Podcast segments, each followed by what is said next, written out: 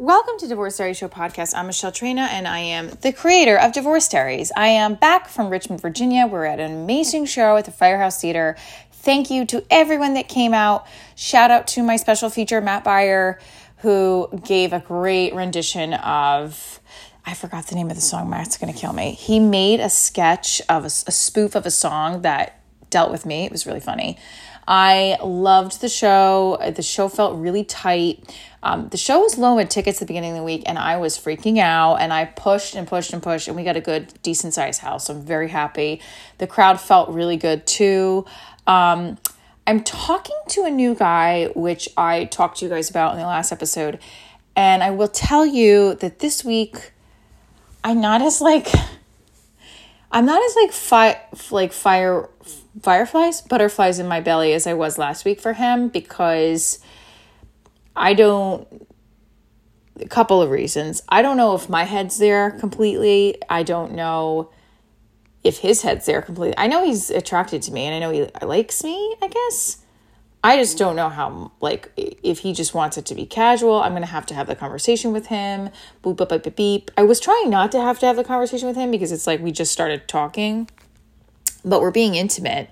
And a few things that have happened this week pissed me the fuck off. So,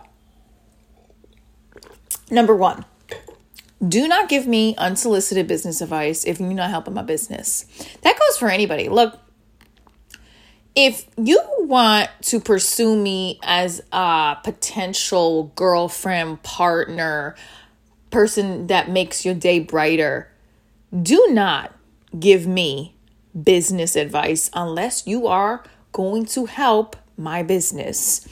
Um, and the thing is, like, the way he did it, this was last Sunday, it felt made me feel kind of bad and I, I had a show that day and I had other stuff I had to get done. It just like was hitting a sore spot. And I mean, he could tell because he started to backpedal. And I just was like, let's change the subject. And then I called him out on it the next day. And he just kind of apologized. He's not a big texter. Um, which is not a huge deal if you're texting at the right moments, right? Like, you don't have to be a, a, texter all the time. I think that's a little too much. But if you text me good morning, if you text me good night, or even just a text where it's like, th- you know, hey, I know you have a show tonight. Good luck. I'll hit you up later to see how it goes. Something like that. I, I also don't like, I also have to say, he's known me for a couple of years as a friend so I'm a little annoyed at the lack of effort. And then we were supposed to get together Wednesday, which we did. But even up until Wednesday, the plan had not been set and it bothered me. Our first date two weeks ago was planned, and I really appreciated that. But it seems like that was it the other couple times that we saw each other when was just like a hangout at his apartment. And this time he wanted to hang out at his he, he had said he was driving back from a work trip and was like well could we just hang low at my what did he say? Something about hanging low at his place. And i was like no i can't i don't want to do that. I don't want to ask my mom to babysit so we could just hang out at your apartment. I'm sorry He's like, all right, we can go get food. I was like, yeah. That already in my brain made me feel like, okay, so to see me is not priority of like doing something fun and special. I don't know. I, I get it. Like he was making effort to see me, but I let it go. I was like, all right, what we're gonna get we're gonna grab food. Like I, we didn't even have to grab food. We could have gone for a walk, get a coffee. Then um we went back to his place you know, I'm trying to be mindful of not sharing so far in the del the, the realm of my intimacy with somebody new because I don't know if he is going to ever listen to this, but our intimacy was good up until something that happened. And you know, I have some trauma with sex in in my life and like I'm a very sexual person with a person I really care about and love or care for or feeling. And I think the problem with me is I tend to go all in right away. Like if I was feeling him a lot, especially on our first date and the second, and I was ready to go all in with the sex. And I mean loving on him in all ways. And I I do that not as a sign of like that's right baby, I'll do it all. No, it's a sign of like well I really like you and if you're making me feel good, I want to make you feel good. But then part of me regrets that because I'm like, well, I'm not like exclusively with you. So I just felt like I should have not opened all the doors yet. AKA, like, you know, oral sex and in certain parts of oral sex that require you to swallow. yeah, I should not say all this, but okay, whatever. But it's the truth because that's a very, that's a very, I feel like oral sex is more intimate than regular sex, just regular intercourse, but depending, right? Um, so, with that said, um, I was, um, I've been feeling now that maybe I should have not, I shouldn't have completely opened the doors with oral. Uh, not that you, sh- it's hard to explain. Not, not, I should have maybe held off a little bit, and now I'm feeling like a little confused. Um, so he did something. So the so Wednesday came and went, and like I started to feel like maybe I, I'm taking this too. Maybe I'm taking this on too fast. Maybe I should have waited to sleep with him. I don't know. But I wanted to have sex. I wanted to feel that good feeling. So I waited to see like he texted me the next day. So I had asked him, you know, I said, "Oh, don't forget to like say hello." You know, I was joking around, and he did. He did the next day, so I appreciated that. And then Friday rolls around and he calls me and like he mentioned going out with his friends that night in the city. And I had to get ready for Virginia. So I was like, okay. And I just felt like a little annoyed. I know I'm already getting annoyed at stupid shit. But I, I just felt like I just don't know what this guy is doing on his own time. And he, I mean, I, he doesn't have to tell me because we're not exclusive. And there's always a part of me that feels like I don't know how to get past this honeymoon stage without having anxiety attacks. So I said, whatever let me focus on the show. Focusing on the show, trusting the fact that this guy is just not a liar, you know? So I go to Richmond yesterday and I, I, I, get there and I'm, I'm prepping for the show. I'm handing out flyers. Tickets are going up, feeling good. And then he sends me a text message that drags me down. and I, I'm not going to share the text message on air but it just is something that most of my friends were like, yeah, he should have waited to tell you that. Just fucked with my focus. And he te- he he didn't text me like I called him and then we talked for a little bit and then we hung up and then we I that's it I didn't hear from him again until this afternoon which bothered me because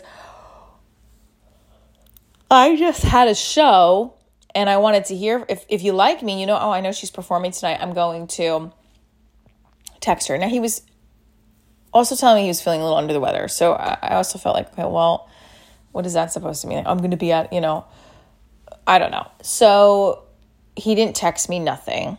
Um, I spoke with a friend later that night that really put me in much better. Sp- I mean, I had a great show. My friend Matt took me out for food. We, we, took each other out for food, and then I went back to the hotel, and I was antsy and like, I'm not antsy. Uh, yeah, maybe I don't know. Um, but I I messaged my friend who really just got my head. Like I liked talking. I loved talking to him, and it definitely got me into a much like good nice ho- like place to fall asleep and wake up in the morning, get back on the plane. So I really appreciated him for that, and hope I can do the same for my friends like that. But this uh, nothing. I hadn't heard anything. At three thirty, this guy texts me and says, "How'd it go?" And I didn't answer him. Are you fucking serious? It's three thirty in the afternoon. Now you're texting. See how I'm getting like worked up again over these things. I could be making it into something it's not. I didn't answer him. Three hours go by. I still don't answer him. He texts me, all okay. First of all, there, there's another reason why I didn't answer him is because I wanted to stay focused on getting my work done. And I was going to text him either tonight or tomorrow morning and say I had to, I have to just stay in my zone right now. I don't want to get distracted. Because he's sometimes you know, I I tend to jump at a man's text message and I don't want to do that anymore. So he then texted me again at six o'clock. I said, Oh, okay. I didn't answer. He calls me and I don't pick up and I say, I'll call you later. He said, Sure.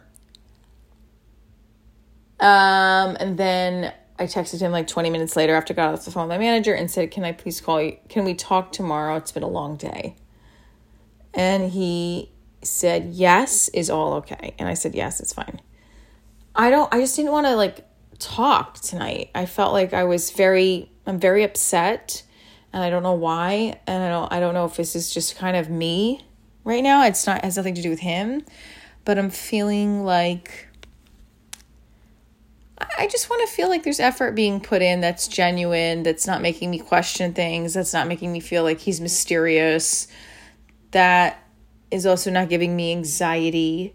I think also men tend to not have like some men that I'm with, they just don't have the like it seems like they're sometimes selfish when when they're like thinking of what they're saying to me. They don't think it's going to affect me. I don't know. Last night the, the just really fucked with my focus, but I I'm glad I had the tech run because it helped me get back on track. That's a big part of divorce stories is how these men that I date distract the fuck out of me. So the fact that it still keeps happening in real life is just showing me how much the series would hopefully take off. Now, what is coming next for Divorce Diaries? Um, I'm going to be in Albany on Sunday, August 27th. I am also headlining a show in Boston, August 26th. And then in October, Divorce Diaries is back on the road in San Diego and also in um, Jersey, the Comedy Dojo. Um, struggling a little bit with self doubt, and um, it's always a bitch. So, you know, I, I watch all these tick like some some of these comedians that like sell out shows because of their TikTok following, and I'm like, what am I doing wrong? I'm busting my ass on content every day, you know. But it is what it is. I have some upcoming great things that are coming up. I'm going to be on the Divorce Party podcast with Tom Arnold and Monica Casey in September, or where I'm recording in September. I'm not sure when it's going to air, but I'm very excited about that. We may have a sponsor for the Divorce Diaries web series. More to come about that. And I may be alone again in the next week. Not that I'm actually with this guy, but I and and like I feel like he does like me. I just feel like he just may want a more casual thing. And I don't even know. I feel like I either want nothing or a relationship. Nothing is is like if you can't sexually and emotionally please me, I don't want you in my life. But if you can, get in my bed, boo, every day of the week. Okay. So, if you can't sexually and emotionally fulfill me, I don't want you in my life.